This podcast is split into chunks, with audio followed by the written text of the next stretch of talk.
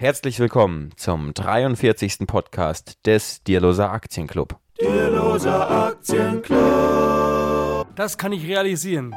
Ja, und heute haben wir wieder drei ganz besondere Themen für Sie. Zum einen wird Raimund Sie zum Ende des Podcasts über ähm, Rohstoffe aufklären, oder? Genau, ich habe einen spannenden Artikel im Aktionär gelesen, der heißt Ein neuer Superzyklus und was es damit auf sich hat, werden Sie am Ende erfahren. Genau, außerdem werde ich ähm, alle Studis hier unter den HörerInnen aufklären über das Thema Studienfinanzierung, gerade wenn man nicht äh, Anspruch auf BAföG hat. Und als drittes Thema haben wir noch einmal, ein allerletztes Mal, das Buch von Rainer Zittelmann, das äh, Der Kapitalismus ist nicht das Problem, sondern die Lösung. Da werden wir heute nochmal einen allumfassenden Blick drauf werfen, da ich es jetzt auch durchgelesen habe und werden ein bisschen darüber sprechen. Genau. So, ich setze mich mal etwas gemütlicher hin und nehme den Kaffee, denn wir podcasten zusammen auf einer Couch und wir fühlen uns schon wieder ganz wie bei Mick Knauf, haben wir schon wieder festgestellt. Ja. Ja, und wir fangen einfach mal an mit dem ersten Thema. Wollen wir zuerst über Rainer Zietelmann sprechen? Ja, das ist doch gut. Also ich habe das Buch jetzt diese Woche fertig gelesen und ähm, du hattest ja schon sehr viel daraus vorgestellt in den Podcasts ähm, mit diesen einzelnen Ländervergleichen, wo man eben prima sehen konnte, dass eben da, wo Systeme ähm, kapitalistisch sind im Vergleich zu Nachbarstaaten zum Beispiel, wo die Systeme eher sozialistisch sind, dass da die kapitalistischen, dass es da den Menschen einfach besser geht. Und ähm, was wir natürlich auch gesehen haben, dass, dass es in Ländern, in denen es ähm, kapitalistische Reformen gegeben hat, wie zum Beispiel in den USA, wie zum Beispiel in England, wie zum Beispiel aber auch in den äh, nordischen Ländern wie ähm, Schweden, ähm, dass es da auch danach mit der Wirtschaft aufwärts ging. Und gesehen haben wir das ja zum Beispiel auch in Deutschland ähm, ab dem Jahr 2005, wo Gerhard Schröder die Reformen durchgesetzt hat. Ähm, das ist jetzt allerdings gar kein Thema des äh, Buches, aber das ist eben so der erste Teil und es wird da ja historisch eben drüber berichtet, wie das eben alles vonstatten gegangen ist. Es ist teilweise zum Lesen ein bisschen langatmig. Es ist eben einfach kein Roman, sondern es ist eben einfach ein Sachbuch. Genau. Und es ist ja klar, dass es niemals den Kapitalismus und den Sozialismus oder den Kommunismus gibt. Ähm, und das Buch zeigt eben ähm, allein, was er jetzt erstmal mit Sozialismus meint. Also er ähm, argumentiert sehr viel mit verschiedenen Indizes, die jetzt zum Beispiel die wirtschaftliche Freiheit messen sozusagen. Ähm, da gibt es dann ganz viele, ja, verschiedene Indizes eben, wo dann weltweit alle Länder irgendwie aufgeführt sind. Ähm, ja, und man, also interessant fand ich eben auch, wie sehr sich das auch in einem Land verändern kann. Also gerade das Beispiel England zum Beispiel, äh, das so nach dem Zweiten Weltkrieg auch einen relativ sozialistischen Weg eigentlich gefahren ist. Ja. Und dass einfach Deutschland nach dem Zweiten Weltkrieg so das Land war unter wenigen anderen, also Dänemark oder so, glaube ich noch, nee, Dänemark nicht, ähm, aber Holland, glaube ich, ja. ähm, das wirklich einen relativ marktwirtschaftlichen Weg gegangen ist. Und diese soziale Marktwirtschaft ähm, ist ja eigentlich freie Marktwirtschaft. Ja. Das hat Ludwig Erhard so gemeint, weil die freie Marktwirtschaft eben im Grunde für alle Wohlstand schafft und in dem Sinne ist sie dann eben automatisch auch sozial. Ja. Ähm, dass zum Beispiel einfach die USA und England gedacht haben, dass ähm, der freie Markt irgendwann zu Faschismus führt. Das war auch so eine relativ gängige äh, Meinung in der Wissenschaft. Und deswegen hat man gesagt, äh, der Staat soll sich eben mehr einmischen und alles Mögliche kontrollieren. Und ähm, das war eben relativ weit verbreitet. Also diese Geschichte von die kommunistische und die kapitalistische Welt äh, im Kalten Krieg, das stimmt nicht so ganz. Ja. Das ist ein bisschen schief, das Bild, ähm, weil eben selbst die USA und England relativ ähm, sozialistisch geprägt waren. Ja. Zumindest also, staatsinterventionistisch. Genau, staatsinterventionistisch kann man, glaube ich, sagen. Ähm, ja, das ist so der geschichtliche Teil des Buches und dann kommt, was sehr spannend ist, im Grunde genommen das, was wahrscheinlich auch für ihn so ein Anlass ist, das zu schreiben, ähm, die Krise 2008 beziehungsweise 2011, also 2008 ähm, die äh, Weltwirtschaftskrise, also ähm, angestachelt durch, den, durch die Häuserpreisblase in den USA, eben durch die Kreditblase da und ähm, 2011 die Eurokrise. Ähm, und da wird ja dann immer wieder so gesagt, ja, äh, der Markt hat versagt und ähm, die äh, Politik muss nun alles ausbaden und so. Wir brauchen mehr Regulierungen für die Wirtschaft. Und ähm, da kommt er aber eben zu dem Ergebnis, dass diese Krisen eben eigentlich nur dadurch entstanden sind, ähm, und zwar beide, dass der Staat eben zu viel gemacht hat und nicht zu wenig. Und so war es zum Beispiel ähm, bei der äh, Krise 2008 ebenso, dass eben die Kredite eben für kleine, ähm, für kleine äh, Kreditnehmer, die eigentlich sich das überhaupt nicht leisten konnte, konnten, für die wurden eben äh, Hauskredite vergeben, weil die Politik das eben auch so wollte. Man wollte eben, dass äh, jeder irgendwie Wohneigentum hat, dass es den Leuten gut geht. Und das hat halt aber einfach nicht funktioniert, weil die eben nicht ausreichend Sicherheiten hatten. Und ähm, Natürlich, es gab dann natürlich auch die gierigen Banker, die das dann auch missbraucht haben, aber der Impuls erstmal ähm, kam aus der Politik. Und genauso 2011 Euro-Krise, das ist ja das, wo Hans-Werner Sinn immer drüber spricht, ähm, dass man eben einfach Länder zusammengefasst hat unter eine Währung, ähm, aber eben nicht in einen Wirtschaftsraum, die eben wirtschaftlich einfach nicht zueinander passen. Und dass es eben dadurch dazu kam, dass sich die Südstaaten extrem verschuldet haben und so weiter. Das ist ja im Grunde genommen alles ein alter Hut. Wer uns ein bisschen hört, der weiß das ja schon alles. Ähm, aber eben die Krisen kommen eben nicht dadurch, dass wir irgendwie äh, ungezügelte Märkte haben, die äh, in den 80er Jahren von der neoliberalen Bewegung entfesselt wurden, sondern es kommt eben dadurch, dass eben Staaten an manchen Stellen eben ja zu stark eingreifen. Genau, das Problem bei den Immobilienkrediten war ja eben dann auch diese Verbriefung und dann gab es eben diese Asset-Backed Securities, wo dann ähm, vielleicht tausende von kleinen Krediten drinstecken und das waren alles irgendwie Ramschkredite. Man hat einfach äh, gedacht, durch diese Diversifizierung eigentlich von vielen schlechten Krediten kommt irgendwann ein gutes Ding raus. Und das hat man eben gesehen, das hat nicht geklappt, aber das Ganze wurde eben auch ähm, staatlich unterstützt und auch empfohlen, weil man eben wollte, dass sich die kleinen Leute eben ähm, Häuser leisten können. Und teilweise gab es, glaube ich, auch Strafen für Banken, die dann denen ähm, keine Kredite gegeben haben, meine ich, oder? Genau, ja. Und auch zum Beispiel die vielgescholtenen Ratingagenturen, ähm, da wird dann ja auch gesagt, ja, aber die sind doch privat. Ähm, das Problem ist aber, äh, es ist schon ein ziemliches, ein ziemliches Oligopol, was die haben, weil es gibt im Grunde genommen nur S&P, also Standard Poor's, äh, Moody's und Fitch. Das sind so die drei großen Ratingagenturen und ähm, jeder, der eben ein Finanzprodukt rausbringt, äh, muss sich eben raten lassen von diesen Agenturen oder ähm, auf jeden Fall ist das irgendwie staatlich geregelt, dass die, dass diese das eben ra äh, raten und dadurch haben wir eben auch wieder ähm, das Problem, dass es keine wirkliche Marktwirtschaft ist in dem Fall. Genau. Und man darf nicht vergessen, äh, zum Kapitalismus oder zur Marktwirtschaft gehören eben auch Blasen und Krisen. Nur noch problematischer als diese Blasen und Krisen ist eben, wenn das politisch nicht zugelassen wird, weil man eben diese Vorstellung hat, der Staat könnte irgendwie alles kontrollieren und man will irgendwie diese dieses gute Wachstum von zwei bis drei Prozent irgendwie verlässlich, dass man irgendwie alles ganz toll prognostizieren kann. Und diese Vorstellung von Sicherheit ähm, ist, glaube ich, das, was dann noch viel höheres Risiko hat, als wenn man einfach zulässt, dass es einfach Schwankungen gibt. Also diese Antifragilität. Genau, ja. Genau. Und natürlich, ähm, Zentralbanken und so sind auch dafür da, um dem da entgegenzuwirken. Wenn wir jetzt gerade in einer krassen Boomphase sind, dann äh, werden eben die Zinsen einfach ein bisschen höher angesetzt, damit eben jetzt nicht alles auf einmal investiert wird. Äh, jeder, der eine Idee hat, dass er sofort jetzt in den Markt springt und äh, die Wirtschaft noch weiter antreibt und damit eben auch die Inflation in die Höhe treibt. Und genau andersrum ist es eben, ähm, wenn wir eine absolute Schwächephase haben, dann werden eben auch Zinsen gesenkt und dann ist es natürlich auch gut, wenn der Staat auch investiert und so weiter. Ähm, aber es darf eben alles nur in einem gewissen Maße passieren. Und das ist auch das, worauf Rainer Tittelmann im Endeffekt hinaus will. Er sagt jetzt nicht irgendwie, er ähm, legt jetzt keine kapitalistische Utopie auf, so wie das eben äh, im Sozialismus üblich ist. Ja, irgendwie ähm, allen Menschen gehört irgendwie das Produktionskapital oder so, was ja immer eine Utopie ist, die auch einen anderen Menschen voraussetzt, sondern er sagt eben einfach, ich habe aus der Geschichte gelernt, ich als Geschichtswissenschaftler habe aus der Geschichte gelernt, dass kapitalistische Reformen gut sind für Länder. Und dementsprechend ähm, will er eben mit diesem Buch einfach Mut machen, zu sagen, okay, ähm, wir müssen nicht immer mehr regulieren, sondern es kann eben in ganz, ganz vielen Fällen eben auch einfach gut sein, wenn man sagt, okay, man lässt die Zügel vom Staat aus ein bisschen lockerer, lässt den Menschen Freiraum und dann geht es den Menschen auch automatisch besser. Genau. Und ähm, eben kapitalistische Reform heißt eben, dass der Staat eben hier und da mal weniger macht. Das heißt ja, also er hat eigentlich weniger Arbeit und äh, das ist eben teilweise ein bisschen schwierig für Politiker oder so oder den Staat allgemein, irgendwo mal die Hände rauszulassen und sagen, ja, wir müssen teilweise Probleme mal aushalten, ähm, aber ich weiß jetzt nicht, was wir jetzt besser machen könnten und so weiter. Denn eben, wie gesagt, zum Kapitalismus gehören eben auch Probleme. Ähm, viele jetzt eher linke Wissenschaftler nehmen jetzt eben auch die Krise äh, 2007, 2008 eben als ähm, ja, warnendes Beispiel, dass jetzt eben der Kapitalismus gescheitert ist. Rainer Zittelmann setzt da eben was dagegen.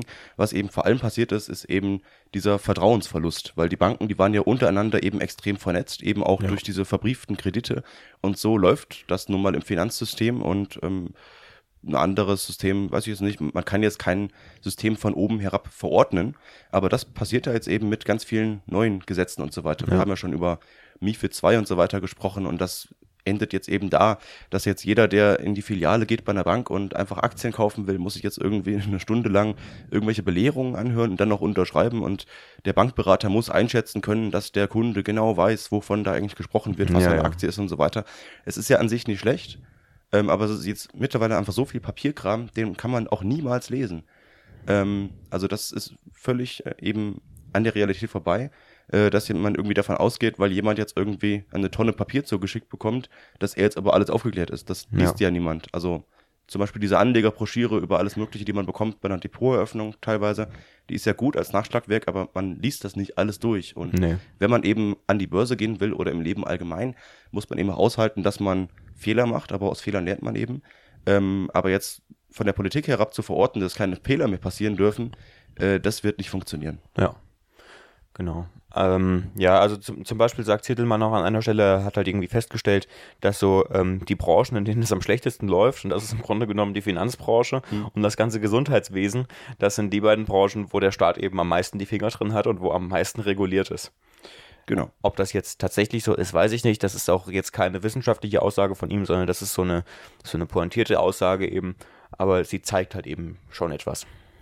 Deswegen ist auch wichtig, immer zu wissen, wovon man jetzt eigentlich spricht. Klar, wir leben irgendwie im Kapitalismus, aber wenn man jetzt von niedrigen Gehältern von äh, zum Beispiel Kindererziehern oder Krankenpflegern oder so oder Pflegerinnen äh, spricht, das sind ja immer alles Branchen äh, oder Bereiche der Wirtschaft und Gesellschaft, die eben sehr stark vom Staat beeinflusst Genau, sind. ja. Das ist jetzt nicht der Kapitalismus, der jetzt eine Kindergärtnerin schlecht bezahlt. Ja, während der, während die der Gemeinde. Facharbeiter eben bei, bei VW oder bei, bei Daimler, Mhm. äh, was weiß ich, seine, seine 3.000, 4.000 Euro brutto eben bekommt.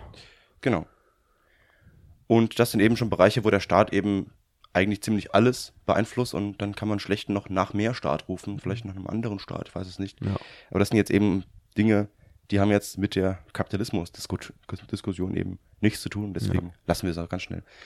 Und ähm, dann war noch ein Kapitel drin, das ähm, heißt, warum Intellektuelle den Kapitalismus nicht mögen. Mhm. Das fand ich ein bisschen enttäuschend, weil diese Frage des Warums wurde im Endeffekt nicht beantwortet, weil man kann es eben nicht wissen, warum. Ja. Aber was ich spannend fand, ist eben, dass ganz, ganz viele ähm, Intellektuelle, auch ähm, Philosophen zum Beispiel, die heute immer noch viel zitiert werden, äh, Michel Foucault zum Beispiel ähm, oder andere, dass die teilweise wirklich ähm, kommunistische äh, Führer verehrt haben, die massenhaft Leute unterdrückt haben und für den Tod von Tausenden verantwortlich sind ähm, und das eben kleingeredet haben. Das fand ich wirklich äh, ja, beachtlich. Ja, Rainer Zietelmann selbst war ja auch äh, Maoist zu seiner Studienzeit. Ja. Ähm, ich kann mir das auch schlecht vorstellen, wie man dann zu dieser Zeit, als ja, nee, Mao hat nicht mehr gelebt, meine ich, ähm, zu dieser Zeit, ähm, als man eben sieht, wie der Kommunismus eben teilweise massenhaft Menschen umbringt, weil man eben völlig kranke ideologische Vorstellungen hat. Wir haben ja schon über das China-Kapitel gesprochen Ja. im Podcast, ähm, wie man das gut finden kann. Nur ist einfach diese Vorstellung, das ist jetzt irgendwie eine einmalige Sache, diese sozialistische Weltrevolution und alle Revolutionen und großen Umstürze waren blutig und deswegen muss das eben auch blutig sein. Nur es gab jetzt eben so viele Länder und Beispiele, ähm, da hat es überall nicht geklappt. Ja, also Michel Foucault hat zum Beispiel in, äh, 1971 in einer Fernsehdebatte Debatte gesagt, das Proletariat führt nicht Krieg gegen die herrschende Klasse, weil es diesen Krieg für gerecht ansieht. Das Proletariat führt den Krieg gegen die herrschende Klasse, da es zum ersten Mal im Laufe der Geschichte die Macht ergreifen will. Hat das Proletariat einmal die Macht ergriffen, so ist es durchaus möglich, dass es über die Klassen, über die es triumphiert hat, eine gewaltsame, diktatorische und sogar blutige Macht ausübt. Jetzt kommt der Oberhammer. Ich wüsste nicht, was dagegen einzuwenden wäre. Ja. Das ist halt schon ganz schön krass. Ja. Und der große Unterschied eben zwischen Kapitalismus und jedem Sozialismus, in welcher Art auch immer, ist eben, der Kapitalismus lässt die Menschen eben in Ruhe und eben so leben und dann emergieren eben die Dinge, die passieren einfach so, wie sie sind und Ja. die Systeme entstehen eben so bottom-up sozusagen. und Sozialismus, es gibt dann eine Theorie und top-down wird eben dann eine Struktur aufgestellt, in der die Menschen sich dann verhalten können. Und das Ganze wird eben niemals so zutreffen in der Komplexität, wie die Gesellschaft eben ist, dass das alles klappt. Jetzt äh, Gregor Gysi jetzt zum 250. Geburtstag von Karl Marx sagt er jetzt auch, ähm, es gab im Grunde nur irgendwie drei oder vier sozialistische Projekte, äh, die jetzt nicht staatssozialistisch waren oder so, die haben halt auch nicht äh, funktioniert und wurden eben alle militärisch wohl zerschlagen. Aber was soll das denn sein? Ein, ein Sozialismus, ähm, der jetzt nicht staatssozialistisch ist. Die Leute verhalten sich dann vielleicht netter zueinander, teilen mehr. Aber das gibt's ja auch hier. Also man kann ja auch ohne Eigentum leben und minimalistisch und man kann sich im Garten Tomaten anpflanzen oder zum Beispiel kostenlos podcasten, den Leuten das Wissen mitteilen. Das sind ja auch alles Dinge, die auch im, im Kapitalismus nebeneinander funktionieren. Genau. Ja. Und die große Angst, glaube ich, die davor herrscht, ist jetzt, dass der Kapitalismus sich so weit ausbreitet, dass alle gesellschaftlichen Bereiche komplett durch, kommerzialisiert sind. Komplett ja. kommerzialisiert sind, durchrationalisiert und das stimmt ja auch nicht. Ja. Also wo man hinguckt, gibt es überall äh, Leute, die ehrenamtlich äh, was machen, das komplette Feuerwehrwesen zum Beispiel, wenn es hier mal brennt, das sind alles Leute, die ehrenamtlich vorbeikommen und Ja. äh, kriegen teilweise auch nicht mal eine kleine Aufwandsentschädigung. Ähm, in anderen Bundesländern habe ich gelernt, gibt es das sogar, aber jetzt auch nichts, also sie machen das ja nicht aus kommerziellen äh, Gründen. Ja. Also es gibt so viele Bereiche im Leben, in der Gesellschaft, die jetzt nicht durchkommerzialisiert sind und ich kann mir auch nicht vorstellen, dass jetzt der Kapitalismus sich so sehr ausbreitet, dass dann alle nur noch äh, an ihren Eigennutz denken. ja. Es ist ja eher andersrum, die Leute denken vielleicht hier und da mal zu wenig an ihren Eigennutz, deswegen es wären ja viel mehr Leute an der Börse und würden auch mal ein bisschen was sparen. Das stimmt. Aber das ja. sind eben Sachen, die muss jeder für sich selbst entscheiden. Genau. Ja, dann, ähm, falls Sie äh, kommunistische Systeme oder sozialistische Systeme kennen, die irgendwie von unten nach oben entstanden sind und wo das irgendwie klappt, vielleicht auch in kleineren Rahmen, das würde uns interessieren. Dann schreiben Sie uns einfach an vorstandaktien.net Mit C oder rufen Sie uns an unter der Nummer 0911 30844 41 3 11. Ja, oder kontaktieren Sie uns bei Facebook, Twitter oder Instagram. Ähm, wir freuen uns auf jeden Fall immer über Rückmeldung. Und ich denke, dann sprechen wir jetzt über das zweite Thema. mhm. Und zwar, Pascal, sprichst du über? Studienfinanzierung. Ah ja. Ich will ja meinen Master im Ausland machen und äh, da kann ja dann ein bisschen Geld nicht schaden. Ähm, wir hatten ja vor ungefähr einem halben Jahr, nee, ist sogar schon ein bisschen länger her, unsere großen Pläne aufgestellt. Ich wollte ja damals, hatte ich so 3.000 bis 4.000 Euro äh, in meinem Depot angespart. Ich wollte 10.000 Euro sparen. Das läuft ja noch bis September und äh, ich werde vielleicht so die Hälfte davon schaffen. Ja, Ähm, ja, mal gucken. Ähm, also ein bisschen was angespart und investiert habe ich. Relativ wenig halt immer noch auf dem Tagesgeldkonto, aber das läuft. Ähm, aber natürlich kann es ja nicht, äh, nicht schaden, auch mal noch ein bisschen mehr Liquidität zu haben. Deswegen, ich bin drauf gestoßen, also da weiß ich, dass es BAföG gibt, aber ich habe das Video von Finanzfluss zum Thema Studienfinanzierung eben gesehen und äh, die haben eben gesagt, dass äh, Auslands-BAföG äh, irgendwie ein bisschen ähm, einfacher zu beantragen ist als das Inlands-BAföG, ähm, aber so richtig auch nicht. Ähm, also ich kriege jetzt einfach äh, durch die Einkommenssituation meiner Eltern keinen BAföG, ähm, aber es gibt eben auch andere Möglichkeiten, zum Beispiel den Bildungskredit des Bundes und der ist relativ günstig. Also der wird ähm, vergeben durch die ähm, KfW, meine ich, Mhm. äh, und der Zinssatz ist variabel und liegt 1% über dem Euribor. Und der Euribor ist zurzeit negativ bei, ich meine, minus 0,3%. Das heißt, ich zahle dann 0,7% Zinsen. Und diesen Kredit muss man einfach beantragen mit einer äh, Immatrikulationsbescheinigung. Ähm, und dann kann man sich aussuchen, ob man jeden Monat 100, 200 oder 300 Euro bekommt. Mhm. Das ist jetzt auch nicht die Welt. Ja. Ähm, und dann kann man das eben einige Jahre dann nach seinem Studium anfangen zurückzuzahlen. Und ist denn das Geld äh, zweckungebunden oder muss man dann irgendwie nachweisen, dass man es, was weiß ich, für Lebensführung ausgibt oder sowas? Ich denke mal, das ist zweckungebunden. Das Okay. weiß ich jetzt nicht so genau. Das heißt, ich könnte zum Beispiel jetzt mir einen, für meine letzten zwei, drei Semester, die ich jetzt noch vor mir habe, einen Studienkredit beantragen über 300 Euro im Monat und könnte sagen, zum Beispiel 200, davon- 200 davon lege ich auf ein Extrakonto und 100 davon packe ich einfach nochmal in einen Sparplan rein. Das kann man machen, ja. Wobei Aktien auf Kredit kaufen ist vielleicht immer ein bisschen eine blöde Idee. Bei so einem relativ niedrigen Zinssatz und was über Jahrzehnte auch laufen kann oder so. Es kommt dann ja auch auf die Rückzahlung an. Genau. Das ist ja auch relativ human, irgendwie mit einem Rückzahlungsraten von 25 Euro im Monat, glaube ich. Okay, ja. Ähm, aber generell würde ich die Finger von Aktien kaufen auf Kredit lassen. Ja, Naja, was spricht denn dagegen? Also ich sag mal, wenn Mhm. ich mir äh, eine Immobilie kaufe, ist es gang und gäbe, Mhm. dass ich mir eben, ähm, ja, dass ich mit Kredithebel arbeite. Und äh, warum soll ich das bei Aktien nicht machen? Also wenn ich jetzt wirklich über die nächsten äh, zwei Jahre mir eben den Kredit eben hole für 300 Euro im Monat äh, und das anlege, dann habe ich ja auch schon eine gewisse zeitliche Streuung drin. Und es ist ja jetzt nicht so, dass ich mir jetzt irgendwie ähm, am Peak irgendeiner Hoss ähm, einen äh, Kredit aufnehme über 30.000 Euro und dann alles komplett in eine Aktie stecke, die danach irgendwie ins Bodenlose fällt. Ja, klar, kann man überlegen. Ja. Ähm, ja, ansonsten gibt es dann neben diesem KfW-Kredit noch eben Möglichkeiten bei Banken. Ich habe dann mal bei der Sparkasse Fulda angerufen. Ähm, die meisten Kredite richten sich eben an Leute, die im Inland an einer Hochschule sind und dann ein Auslandssemester machen. Also irgendwie einfach mal ein Master komplett in einem anderen Land ist scheinbar, auch wenn wir in der Europäischen Union leben, relativ unüblich und wird Ja. irgendwie auch nicht so richtig gefördert. Also alle denken immer nur an Erasmus und Auslandssemester und so weiter. Deswegen viele Förderungen gibt es dann gar nicht.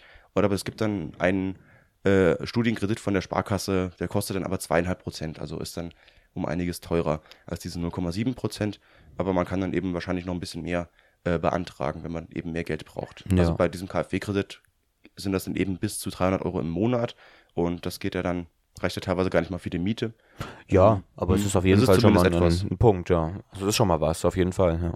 Genau. Also bei mir persönlich würde es jetzt zum Beispiel für die Miete reichen. Ich weiß nicht, ob in Schweden die Mieten teurer sind insgesamt. Ähm, aber das ist auf jeden Fall ja schon mal, ich meine, wenn du überlegst, ähm, wenn du einen Job hast, wo du 15 Euro die Stunde verdienst, müsstest du dafür ja schon 20 Stunden arbeiten. Richtig. Das sind einfach 20 Stunden, die du dann weniger arbeiten musst. Ja. Auf jeden Fall bin ich schon mal ganz froh, dass ich eben vor ungefähr zwei Jahren angefangen habe, in Aktien zu investieren und habe jetzt auch ein bisschen was auf die Seite gelegt, ähm, was dann eben ein bisschen das Risiko mindert und äh, wenn es dann ganz schief läuft, kann man ja auch mal Aktien verkaufen. Ich meine, man muss ja nicht zwanghaft Buy and Hold machen und wenn man weiß, man hat da irgendwas, äh, was ein bisschen relativ liquide verkauft werden kann, äh, dann ist das auf jeden Fall ein wenig Unterstützung und ähm, ja, man, man lebt stressfreier, wenn man weiß, man hat ein bisschen was auf die Seite gelegt. Genau, Und auch das ist ja ein Grund, warum wir an der Börse unterwegs sind. auf jeden Fall. Was ich noch sagen wollte zum BAföG, das ist ja teilweise auch ein bisschen verrückt, was da so alles gefördert wird, äh, also gefo- gefordert wird.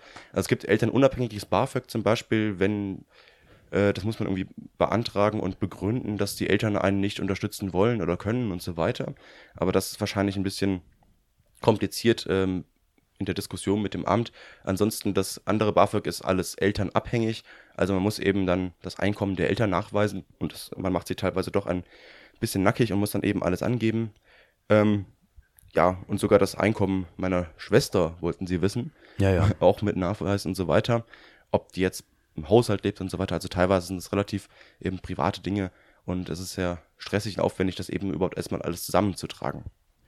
Dann gibt es nach ähm, eben eigene Vermögensgrenzen, also es gibt dann eben so einen Vermögensfreibetrag von 7.500 Euro. Ja. Ansonsten wird das eben angerechnet.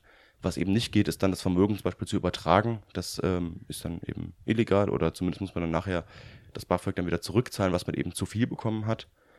Ähm, aber ich meine, wenn ich jetzt BAföG beantrage und ich wäre eben bei einem speziellen Vermögensstand, irgendwie am besten unter 7.500 Euro, und dann beantrage ich das BAföG wohl immer für zwei Jahre, Mhm. was sich dann in diesen zwei Jahren ändert, äh, das ist dann wohl egal. Ah ja, naja, immerhin etwas. Das Gut. heißt, wenn man jetzt einen Bachelor macht, drei Jahre, dann muss man nach zwei Jahren wieder BAföG beantragen Mhm. mit dem ganzen Papierkram. Aber dann ist man vielleicht ein bisschen geübt darin schon und dann geht es vielleicht ein bisschen schneller. Oder man ist bis dahin vermögend geworden und kann dann davon leben. Ich habe jetzt BAföG nicht beantragt, aber ich habe eben einen ganz normalen BAföG-Rechner angeworfen, der dann so ungefähr rausgibt, was man für Ansprüche hat. Und dann gibt es da so eine relativ einfache Rechnung. Also diese ganzen Anträge habe ich mir halt mal alle runtergeladen, jetzt speziell für Auslands-BAföG. Da ist jetzt für Schweden zum Beispiel das Studentenwerk Rostock für verantwortlich. Es sind immer verschiedene Studentenwerke. Ja. Dann gibt es eben ganz viele Anträge und Anlage und so weiter. Das ist schon, kann man sich mit beschäftigen. Gut. Ja, dann würde ich sagen, kommen wir zu unserem dritten Thema. Und zwar habe ich hier einen Aktionär von, vom 27.04. bis zum 3.05., also von der letzten Woche. Ähm, und der hat getitelt Neuer Superzyklus. Und ja, dabei geht es eben um Rohstoffe und ich fand den Artikel ganz interessant. Ähm, das ist die Titelstory aus dem Heft.